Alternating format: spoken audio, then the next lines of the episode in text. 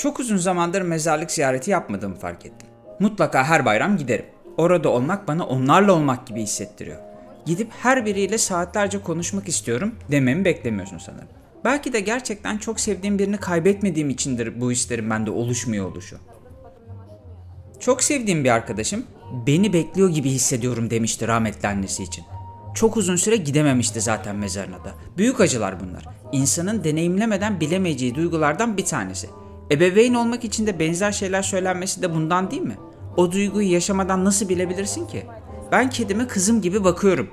Dememi de beklemiyorsundur artık. Hadi ama tanıdın beni. Rasyonelitenin doruklarında yaşıyorum ben. Elbette bakıyorumdur kedime. Elbette bakıyoruzdur kedilerimize, köpeklerimize, çocuklarımız gibi. Ama yine her ikisine de sahip bir arkadaşım babalığın kesinlikle anlatılamayacağını, muhakkak yaşamam gerektiğini, böyle bir duygunun başka hiçbir şekilde hissedilemeyeceğini söyler dur. Bu da bana inanılmaz abartı geliyor. Gerçekten içimde hiçbir kapırtı uyandırmadığı gibi aşırı anlam yüklenmiş gibi hissediyorum bu düşünceye. Yine dönüp dolaşıp insan sınanmadığı günahın masumu değildir gibi bir klişe patlatasın geldi mi? Gelmesin lütfen. Geçen hafta konuştuk bunu. Rica ediyorum. Bu duyguları çok abartı bulduğumu yeni baba olmuş bir arkadaşıma söylediğim zaman bana söylediği şu olmuştu.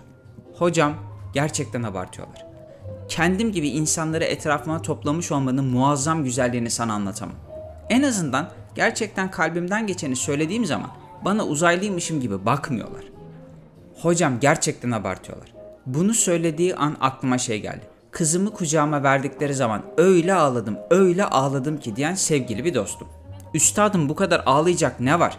Senin kucağındaki bir mucize değil ki.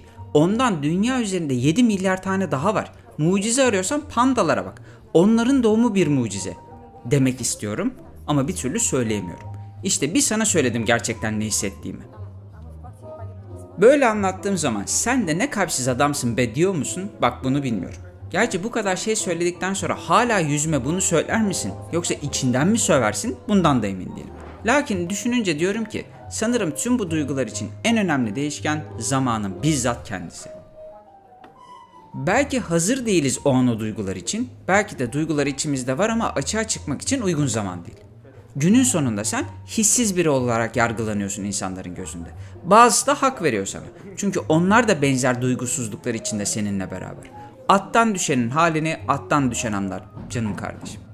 O yüzden ortak bir paydada buluşabiliyorsunuz. O yüzden ortak bir paydada buluşabiliyoruz. Geç kalmışların hisleri bunlar bence. Bir de çok sevdiğim bir söz var. Gerçekten bayılıyorum bu söze. Son gülen iyi güler. Allah belasını versin kim söylediyse bu sözü. Bu söyleyeceğim için çok özür diliyorum ama vaktinden sonra gelen hayrın içine sıçayım. Son gülen iyi güler derler öyle mi? Burada hayat tecrübelerimize bir bakalım mı son gülenler aslında kimler? Sen, ben, Bülent abin veya Ayşe teyzen. Bizler yani. Hayattaki enayiler.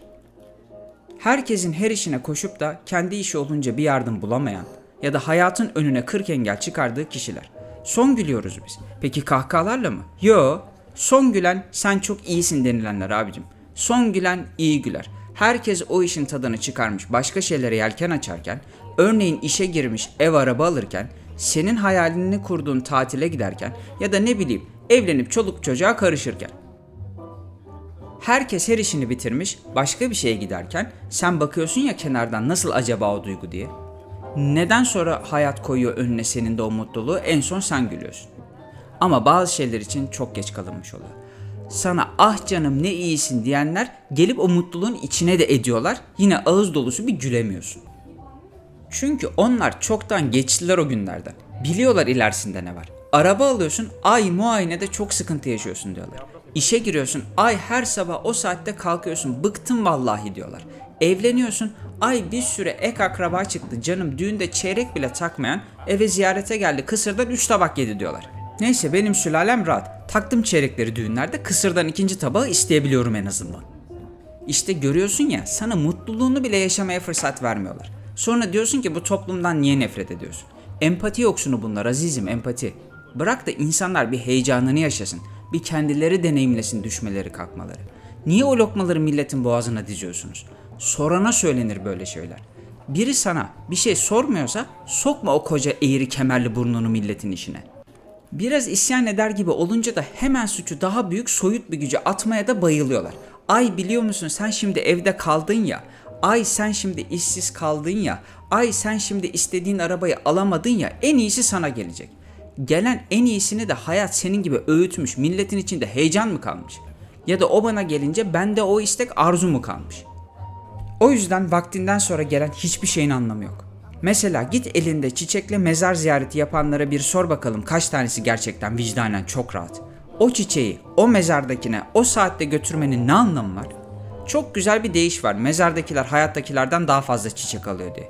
Ya vicdanını rahatlatmak için sence de çok geç değil mi? Beyaz atlı prens pamuk prensesi öpüp uyandırdı. Hadi mezardakini de kaldırsana.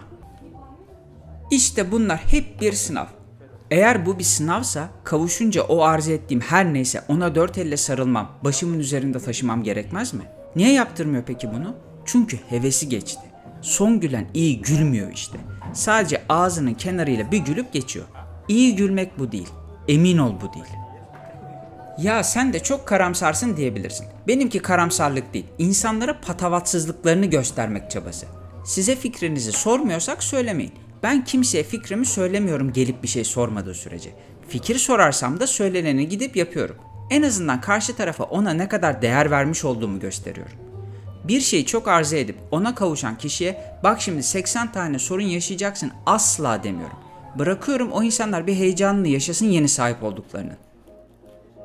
Ben bu topluma sırtımı bir günde dönmedim. Bunlar hep tecrübeler. Einstein çok haklıydı. Zaman asla herkes için aynı değil. Her şey için de aynı değil. Her an için de aynı değil. Bazısı için çok hızlı oluyor bazı şeyler. Bazısı da ömrünü veriyor arzu ettiğine kavuşabilmek için.